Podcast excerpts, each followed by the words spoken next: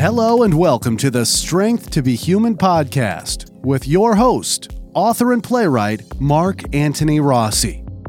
In our fourth year, we continue to explore the meaning of being an artist in an ever changing digital world. Now, without further ado, here is your host.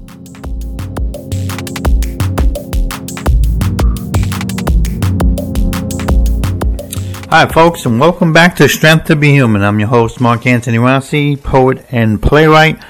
This is episode 249 Sacred Art or Propaganda. Now, I've been thinking about this show for a while, and uh, to the point where, besides thinking about it, besides doing some research on it, I actually made contact with a, a more modern uh, sacred artist, and this was somebody that uh, is doing religious uh, paintings um, similar to the older style, but they have a, a, little bit of a modern twist to it. But still, it, it has that that classic style to it. And I, I posed posed to to her uh, some questions uh, about you know the the art and and what it means in the modern world and what she gets out of it, what other people get out of it, why is it so enormously expensive, etc., etc. I had questions, and uh, she didn't agree to the interview. In fact, she didn't want to answer any of the questions at all. She just came back with, uh, you know, just a, a, religious justification, and that's it. And, and I'm not saying this in protest. I'm not saying this to rebuke her, and I'm certainly not saying this because uh, her answers are not legitimate. They're fine. I mean, you can do art for whatever reason you want. I, I can't contest that, and I won't. But I tell you right now, if you're a free individual on this planet, I don't care what government or country you're from, you're a free individual.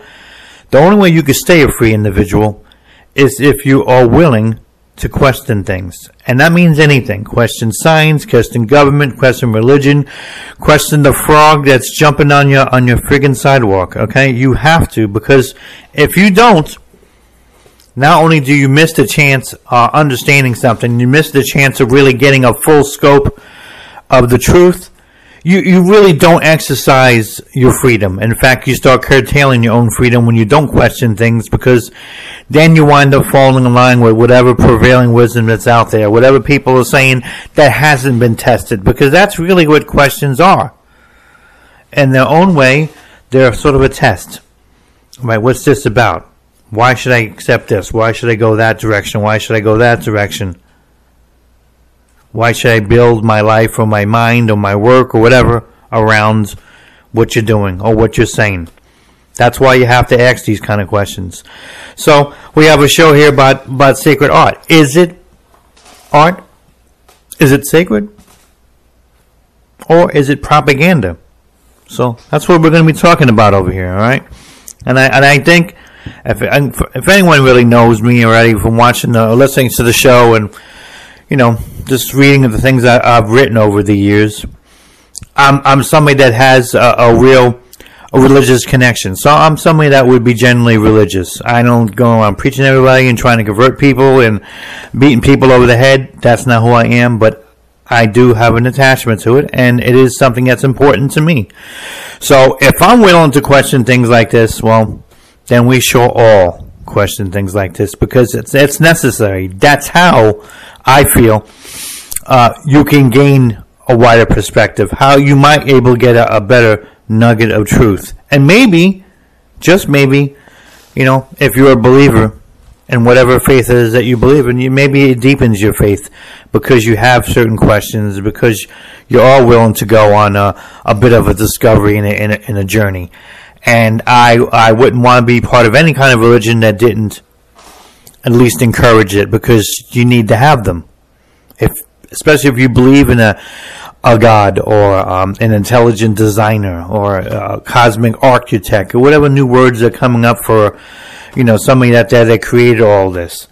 You know, if that person went into it or that creature or god or whatever you want to call it has all this infinite wisdom and knowledge and power, well, why shouldn't I question all of that? Because I don't have any of that. So, in, in, in my own, you know, limited finance sense, I should be questioning it, and so should you, I say. All right, so let's let's talk about the general definition of what sacred artwork is. All right, and here it is. I'll give it to you straight from the book. All right, religious art is artistic imagery using religious inspiration and motifs and is often intended to uplift the mind to the spiritual. Sacred art involves the ritual and cultic practices and practical and operative aspects of the path to spiritual realization within the artist's religious tradition. I know a whole lot of sentences for, you know, I'm doing something to um, make a religious connection or possibly to create a certain religious devotion or like the other part of the show's title is it just to promote a message is it pretty much just a you know a sly way of, of propaganda because that's another legitimate way of looking at it and other people who are possibly uh, not believers in the spiritual or maybe just simply cynics uh, are going to have that viewpoint and it's not exactly illegitimate and I'll, I'll give them that. All right. Okay. Now, I wrote down a few of at least some of the main points I want to make in the show. I am not going to call it sections like I normally do because it's not really. We're going to be jumping around a little bit, but I do have some main points that I'm going to investigate. All right. First thing is, is art merely because it depicts people or places through artistic mediums. Is that really just what art is? So we're going to talk about that. Is it sacred because its subject matter is concentrated on a religious person or event? Okay, we need to look into that. Is it propaganda masquerading as art to promote a religious viewpoint? And one of the questions I posed to that, that young lady I was talking about, which I think in her own uh, gracious way probably was offended. or maybe she does not, or maybe she's just not used to the people asking questions, uh, which happens a lot. If you make religious art for a religious crowd and a religious uh, establishment pays you a lot of money for it, I mean, nobody's really asking questions, which, in my point of view, is not a good thing because they should be answered and they should be asked. All right. How does a sacred artist stay an artist and not become a passionate disciple? Or is it possible to be both? We need to talk about that as well. So I think there's four points here we really want to talk about. All right? All right. All right. Is it art because it depicts people or places through artistic mediums? Yeah, to a certain extent it, it is. I'm not saying that, you know, every, you know, baby we put out there with a with a crayon set that you know scratches a couple of lines across a piece of paper, we're going to call that art. Okay, I'm I'm not no one's saying that because you know it is a artistic medium, uh, the wax crayon, believe it or not, and um, but no. You're still trying to construct to do something that is comprehensible, right?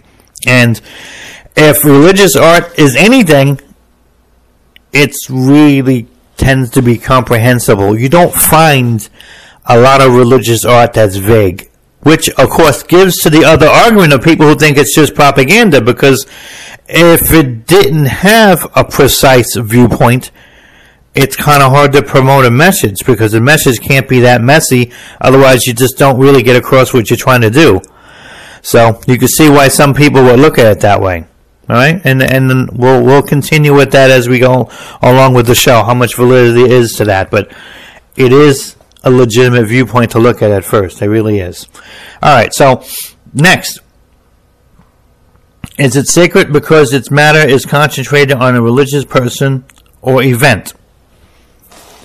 Well, I don't know about the word sacred on all this. I mean, you could be an artist and do things that are religious, whether it's writing or, or painting or you know, even the expensive, uh, you know, pastime of of, uh, of stained glass and, and, how that popular that is in many of the older churches and how expensive it is and how labor, you know, time consuming and all of that.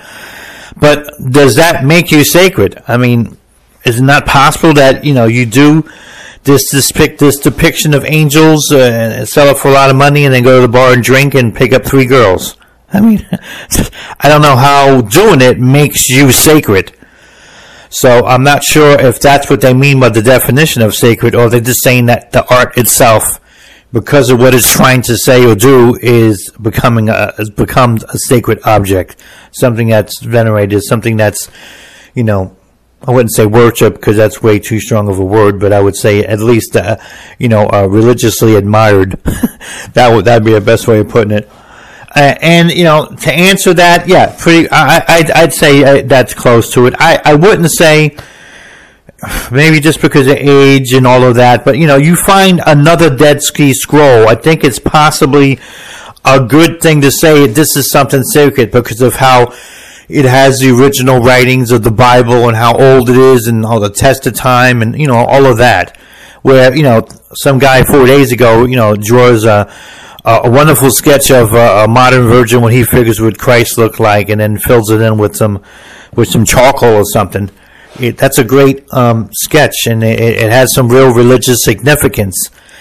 But um, I don't know, call me biased, but uh, I can't wrap my heart or my head around um, that sketch is now sacred.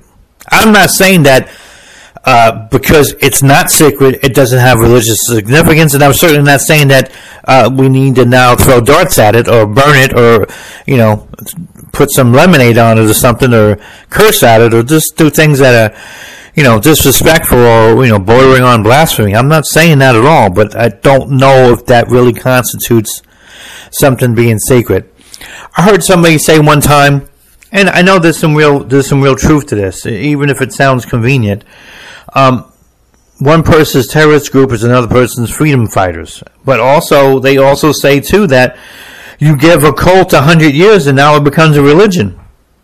And I'm not trying to pick on anybody here, but you know the Mormon religion when it started off, people thought it was a crazy cult. You know, over a hundred years later, now it's an established religion. People take it seriously. No one really calls it that any longer. So over the passage of time, and and and and and, and of course, it's creating a, a bigger congregation and, and and and contributing to society and all of that. You know, it becomes more over the course of time than it did before. Uh, I would say now it's closer to a sacred religion than it would have been, you know, a mysterious uh, cult more than a hundred years ago.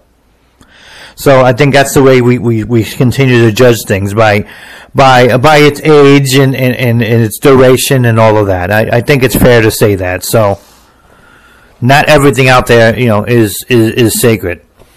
And and I'm tell you the truth, I'm hesitant to saying anything that's sacred that's that that's that's stained glass. I, I love stained glass. I think it's beautiful. I know that definitely it's art from the work and, and the beauty of it all. Don't get me wrong, but sacred, I'm not sure about all that. Some of it stuff has been redone over the last 50 or 100 years. That doesn't really make it, you know, sacred. You know, but when it's inside a church and people are praying and having a religious ceremony, does it become sacred or does it become part of that moment? Yeah, maybe. Sure. I don't have a problem with that. If it's five or six hundred years old or something, you know, does that make it sacred? I don't know. It's it's really it's really iffy on, on, something like that being sacred. Does it have religious significance? Yes. Does it have artistic significance? Definitely. Sacred? I don't know. It's still it's still a borderline subject here that we'll continue to talk about in many ways on this show. I'm not always going to have the clearest direction or even the clearest answer, and I'm not really there on the show here to point uh, this exact way for you. You're going to have to make up your own mind if you want to even make it up at all. It might just be a show you listen to and have a bag of gummy bears and go to bed, you know, and that's fine. But you might want to also give some thought to this, like I've been giving some thought to it. All right. Is it propaganda masquerading as art to promote a religious viewpoint? Well, there's there's some there's some credence to that. There's certainly some evidence.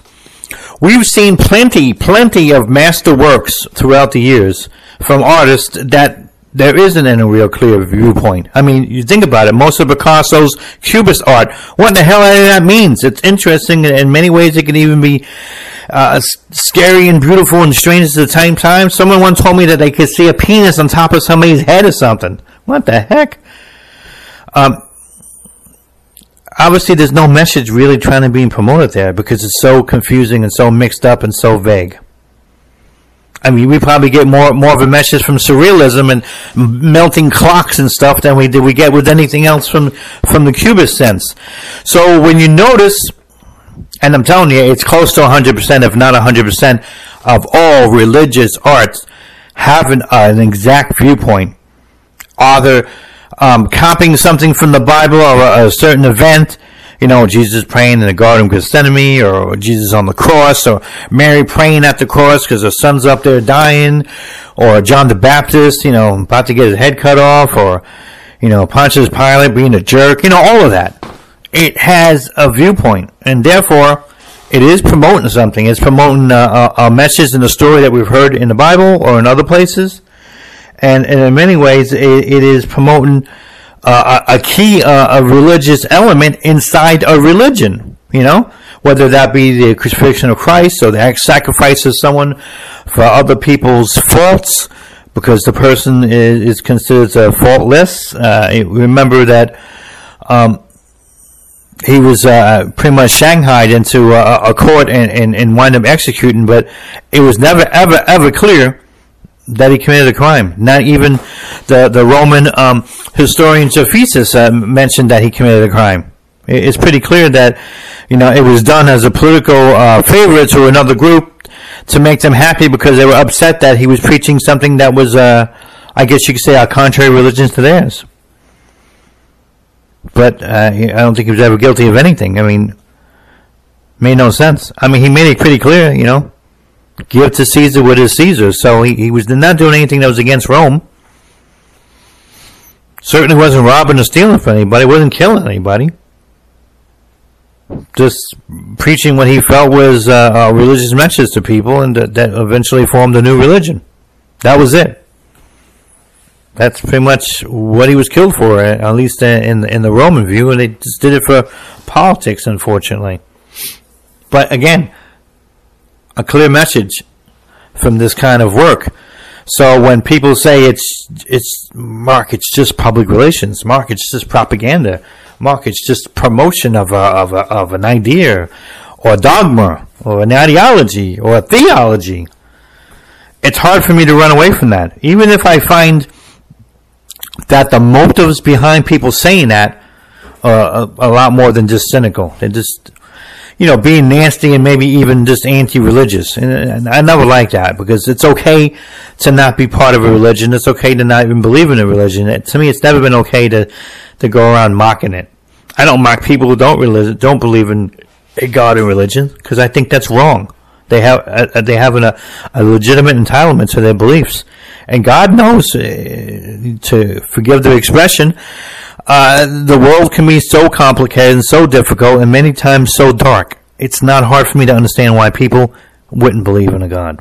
It's just not. I see, I see the logic in it, but I always say that I couldn't count on the logic if I wanted to believe in God because God is about going beyond the logic to reach out for something, you know, in a matter of faith when you don't have all the evidence, you don't have all the pieces. It doesn't always seem like it comes together.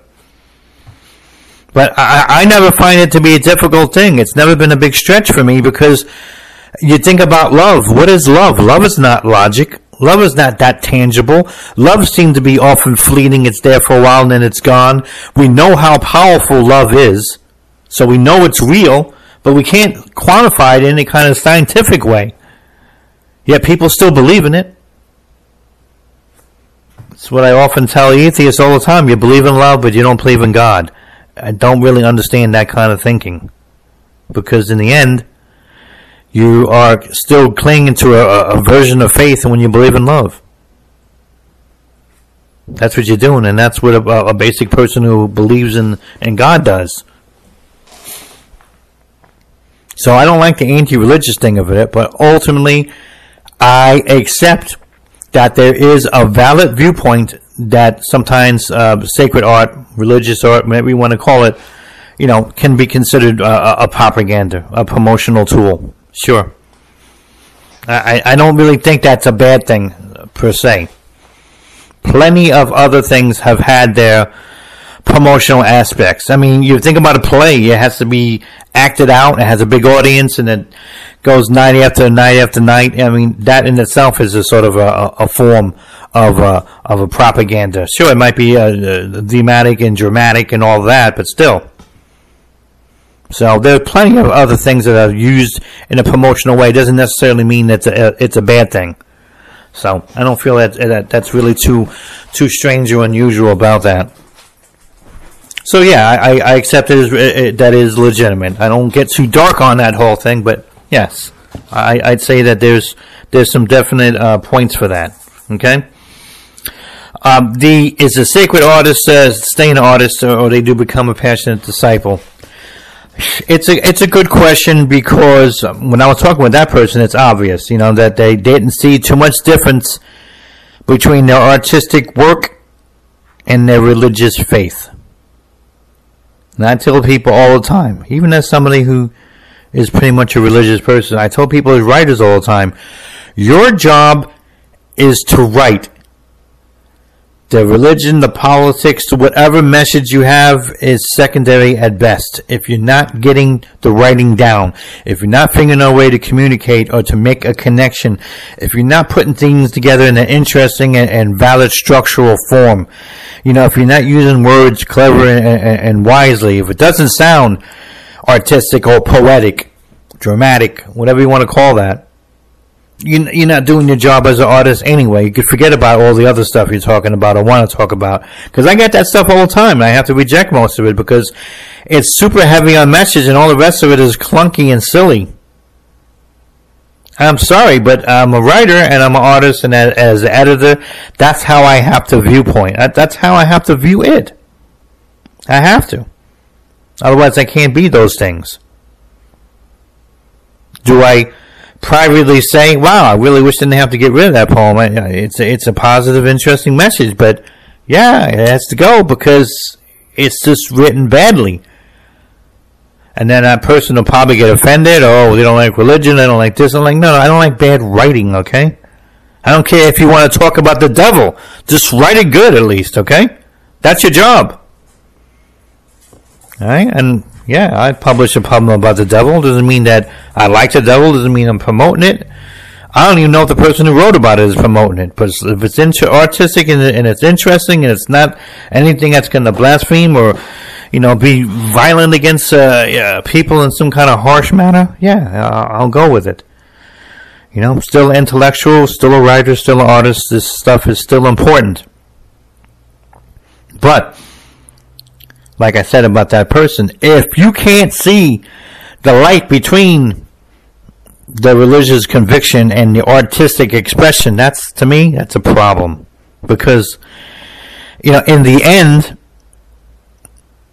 how do you make the best decisions artistically when you're so trapped up in that? I mean, are you getting to the point now where you got to pray about what the next pen stroke is going to be, or the next brush stroke, or the next imagery, or you know, let me pray to get this right, because if I don't get this right, I've sinned against God, or I've done something bad, or I have now guilt. See, it's a lot of unnecessary stress. You know, it's a lot of useless, uh, you know, anguish inside, really. And you might be committing a religious sin that really isn't a religious sin at all. I don't like the way they came out, so I don't know if God's angry at me. I mean, that, that's how that could come. That you could see the, you could take it to the logical extreme. That, that that's that's not what we're supposed to be doing. Those kind of feelings and those kind of questions, they become ridiculous. You still need to be an artist first, and then you could be that religious person or religious uh, subject matter second. You still have to make sure that you're doing your job as an artist first, because if you do your job as an artist first, then you're going to have the best work possible and make the best connection. So if your whole goal is to make some kind of message connection about a religious ideal or concept or dogma or whatever you want to call it, well, that's the best way to doing it. You know, in the end, I don't know how anyone can be true to their partner, whether their partner is a wife or a friend or even God if you can't be true to yourself. That's why being an artist is the most important thing compared to all those other things. Because once you're true to that, you're true to yourself. Once you're true to yourself, you will know how to be true to your partner, to your brother, to your friend, to your pastor, to your priest, to your rabbi, to God even. That's how. Otherwise, you're living in a strange world that doesn't make a whole lot of sense, has no real moral consistency, I always tell God the truth, but I lie to myself all the time. I mean, you're asking to, to ruin your your own convictions in life. You're asking to keep yourself on a, on a on a weird path that is not normal. You're asking for, like the old Baptist ministers say, you're asking for temptation. And when you ask for it, boy oh boy, it'll come your way, and you won't like the results.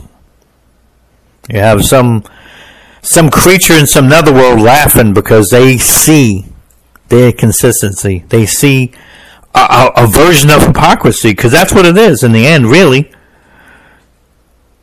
You can't lie to yourself and be true to somebody else. You simply can't. It doesn't work that way. Something is going to give. So you have to remain artistically consistent. That's how you get your job done. That's how you get your message out. Whether your message is, you know, about some kind of uh, literary idea or if it's about some ancient message of hope and grandeur in the conjure in the in the cosmos because we have a, a heavenly creator. That's how you do that. All right, now let's talk about some other interesting things here, okay? Some things I didn't realize, okay? This little kind of little facts in over here. I didn't know this that turns out that the reason why red glass inside of stained glass is so expensive is because it uses oxidized gold to achieve its color. I'm like, wow, I that. I'm like, you gotta be kidding me. Really, red? Who would have thought that? So I thought that was uh, that was pretty uh, pretty amazing. I, mean, like, wow. I mean, I, I just, it's incredible. Now, remember, we've had some early masters, and many a times in, in the the average public life, in terms of uh, of imagery and uh, iconography that we know that's out there, that, that people find, you know, other than the Mona Lisa, you know, or, or David, you know, the statue, we know of uh, Da Vinci's um, The Last Supper. And of course, we're all very, very familiar with Michelangelo's ceiling when he painted the ceiling of the Sistine Chapel. Okay? Now, the interesting facts about some of that is, and I don't say this to malign these people, and I'm not saying this to, to cast uh, doubt on their own convictions, but quite frankly, because we don't really know Michelangelo, a lot of his life was private. We know from looking at the statue of David, though, the guy was definitely gay, okay? But we don't know anything more than that. It's been said that his journals are, kept secret in, in, in the Vatican uh, archives. We don't know what he was thinking. So we don't know how religious or how not religious he was. We do know that he had a commission from the church. He made a bunch of money doing it, and he was gay. And they pretty much knew that and didn't care. We also know that Da Vinci was gay. If you ever look at Da Vinci's uh, journals that was published, you'll, you'll see pages where he, the guy's literally drawing penises. This is before he's drawing helicopters and tanks and bridges, flying, uh, you know, wings and then penises. So, uh, definitely gay. Because I can tell you right now, um, 57 years later, I've never drew a penis. Uh, of, of, the sort that he's talking about. I mean, you did the playful ones in school to make fun of people, but beyond that, you know. So, definitely gay. So again, he did The Last Supper, a classic painting and in a classic uh, form. There was nothing tre- tremendously, uh, um, I guess you could say, um, controversial going on there. He didn't take it in his own spin. It's it's the, the biblical depiction of the of the Last Supper, a masterful work. And some of the most important iconic uh, imagery from religions that turned out to be people who were not religious or, who were gay or who would normally been like beaten up by religion, uh, unfortunately, because in many instances it, it had become uh, anti-gay. We definitely know uh, that um, Da Vinci was not a religious person in that classical sense, not at all. Probably closer to being uh, an, an, atheist. We know that from his own writings and, and his ideas. So. So it's un- it's it's it's beyondically ironic, definitely ironic how you can uh, you can see people doing this kind of work and then still wonder. That's why when you um, you don't want to call somebody sacred artist sometimes because you don't know how sacred uh, how, how how sacred their their life is is in, in many aspects of that because they could just be regular people like all the rest of us, you know. So I, I, I don't know if we misuse that term a little bit too much. That's what I'm saying. Um, I, have I've noticed some other things in other religious art that I thought would be interesting to point out because I really do find it uh, uh, fascinating. Okay, um, I, I, I, when I learned this, I was like, man, from Tibetan Buddhist art. Okay, it has a lot of you know the, the typical Buddhist uh, figures usually, you know, sitting in the lotus position, but it also has a lot of what they call mandalas, which, if you don't know this, it's the circles within the circles, and um, it means circle in Sanskrit. So that's an actual word that, that, that means something. That's not just called that. It's it's called that because that literally means circle in, in Sanskrit. And I found it interesting that just from a Western point of view, looking at something that's Eastern, that none of the Tibetan Buddhist art, and I mean none of it, was never signed by the artist. Different artists were doing it, they never signed it. Because to them it felt so important, so special, so connecting to the meditation and, and the things that they believed in in that uh, religion that uh, they didn't feel at all comfortable to sign it. Where our Western point of view is one of, of, of, obviously of individualism, which means uh, that's why you want to sign something because the individual, uh, Mark Antony Rossi or whoever you know created this, uh, uh the freedom, uh, you know, hey, you know, I did this, I want you to know about it, and, and of course uh, because we are all in the Western canon of thinking of of personal and private property, so those things are part of our own psychological and social makeup. So we tend to sign our art, and they simply do not at all. So it's just I, I found that really really fascinating. I thought that was extremely interesting. So I like that a lot. I, I also learned something, and it, it I don't know why I did. I, I should have noticed this all these years, but I didn't. Islamic art because Islam is really, really against graven images, you know, eh, because of the Ten Commandments, you should have no idols before me you see almost no artistic depictions in artist in Islamic art of human figures. Uh, there's a couple. Uh, it was normally during the Byzantine time that they did a couple of Muhammad ones. That was it. And most of the time they've done some of the Islamic angels, but that's really about it. It's very few even between that. It's almost always about geometrical shapes. You'll see that in the mosques. You'll see it in the uh, some of the older, the, the holy, holy Qurans, they'll, they'll be illuminated in that way with different types of geographical shapes. But that's it. That's, that's the extent of its art. Because it doesn't want to uh, have the, the personal image in there that, that they felt was, was be uh, a mockery to, uh, to Islam and, and to God. So, I, I just don't why I never realized that. You'll also notice, if you have ever been to Turkey before, or if you ever noticed anything, I have never been to Iran, but I've been to Turkey, so I saw the Turkish rugs. And the two greatest uh, rug makers in the world are Turkey and Iran. In fact, both of them make a good currency from selling them. You know, a good Turkish rug could, could run you $10,000.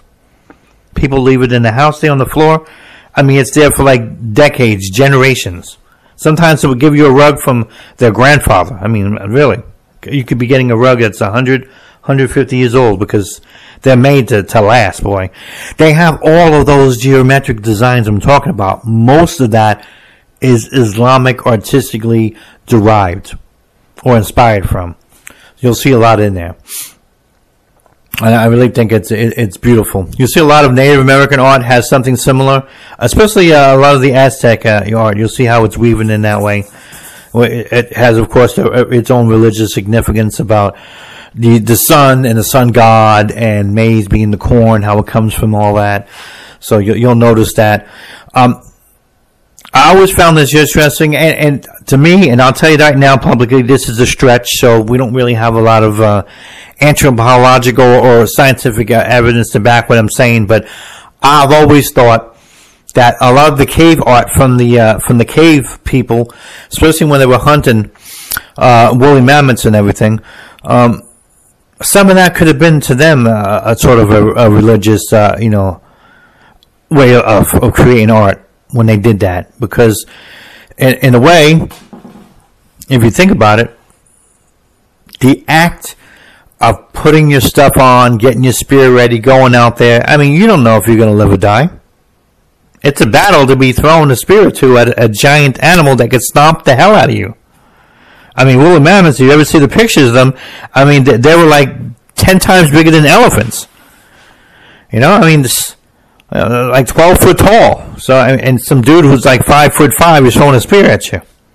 You know, it's like, whatever. I mean, they won, obviously, and there's other times they didn't. They found broken spear bone in, inside a woman mammoth's bones uh, when they found them.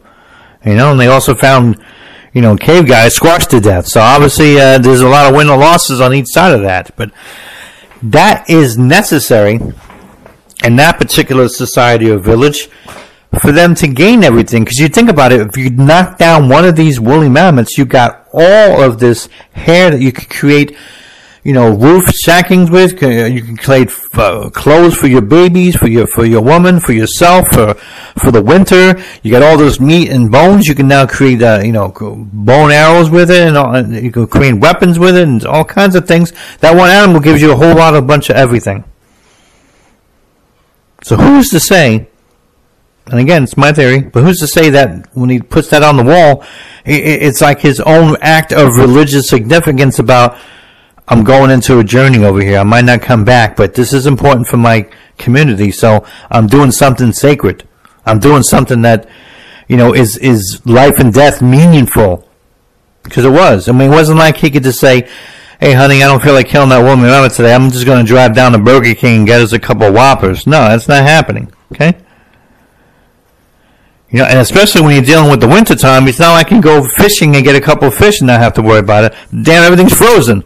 That's why more woolly mammoths out there. The only thing, two, two things are walking out there: woolly mammoths and cave dudes. That's it. So maybe in his own limited, ancient, prehistoric way, you know, that cave art from the cavemen is a kind of a, uh, our first uh, uh, glimpse of, you know, some kind of a sacred art. Certainly of art in general, you know what I mean? But, you know, because that's all they can do is approximate the best they can, but it didn't come out too bad. But I was I just wondered about that, so I was like, hey, I'm going to mention that in the show because I thought that was uh, you know pretty interesting. All right, we'll do a super quick recap over here. All right, just to see where we're at on all this. All right, we come to I, I wouldn't say we come to many conclusions. We definitely come to conclusion of anything that's religiously created that's using artistic mediums, whether it be stained glass or paintings or even a statue, yes, it is art. Just because it has a religious subject matter doesn't doesn't invalidate it on being art. Whether that makes that person a sacred artist or not, well, that's that's going to be up for you to decide. I'm still not sure. I'm really not. Maybe that person can call themselves that. I know market wise and, and commercial wise, I've already heard that term rather than just saying I'm an artist and what do you do? Well, I do mostly religious work for churches. They don't do that. It's like I'm a sacred artist. Here's my card. so, you know, and I don't say that to mock anybody. I'm just saying that that's just the truth of how that that's been. So you start calling yourself a sacred artist, I guess you're going to start feeling a bit sacred. How you live with that weight, or, or how you live with that responsibility, I'm not really sure. I'm glad I'm not doing that, though. Tell you that. uh, so we don't really know. It's it's really an opinion of anyone else who's listening to the show whether they feel that is or not. Maybe they judge it by the quality of the work, the duration of the work, you know, maybe about the humility of the artists themselves. But you'll notice that a lot of these people don't even subject themselves to interviews. Which again, I always find disconcerting because if you're really proud of the work you're doing, you're doing, you believe you're doing something important, but you don't want to talk about it just hand it over to the you know to the audience that you know is going to appreciate it. You know, that's why they call it preaching to the choir. Why do you think they call it that? Because is it really a test when you're preaching to the choir? No, because they already high fiving you. They agree with you. To the rest of the world, well, that's where it's a test. So, so the rest of the world, it is an open question whether it's sacred art or whether the artists themselves are sacred. It's an open question. Okay. Is it propaganda? Yeah, I, I would say that that, that is a, a, closer to conclusion.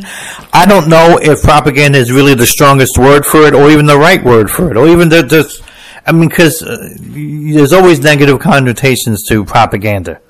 You know, I is I do think it's safe to say and accurate to say that uh, a lot of religious art can be considered promotional.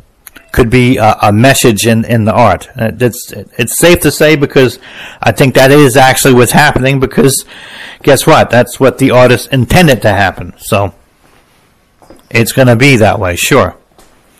Propaganda, I don't know. Like I said, you have to be super cynical to even go with that term- terminology. But, you know, I still think that in the end, as somebody wants to really get tough about it, there's enough evidence to say that it is.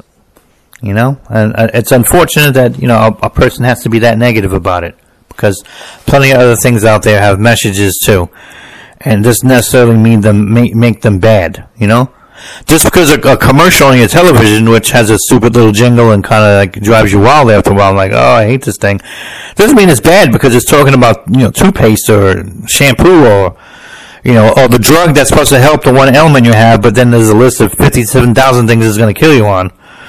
You know? It's, it's, it's a message. It's a tool. You know? That's what it is. In many ways, that's a lot of this art can be. It, it can be a type of a tool.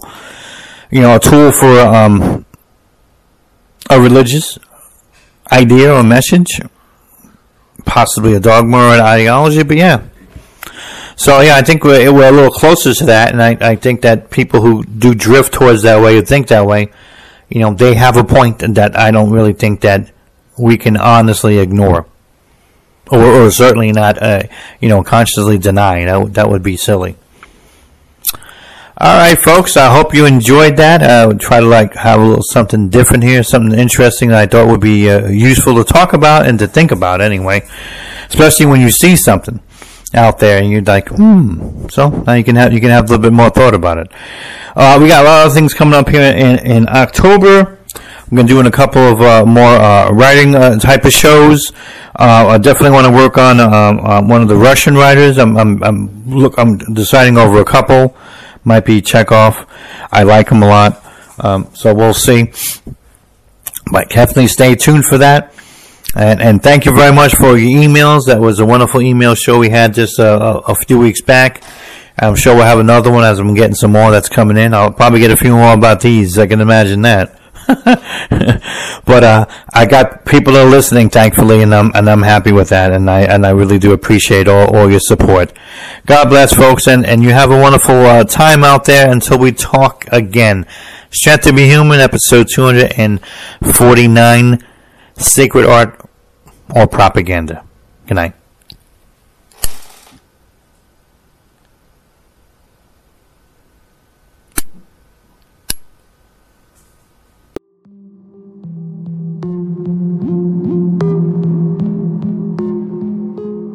Thank you for listening. Follow the show and support our efforts by visiting our sponsors at www.strengthtobehuman.com or purchasing an ebook at www.somapublishing.com.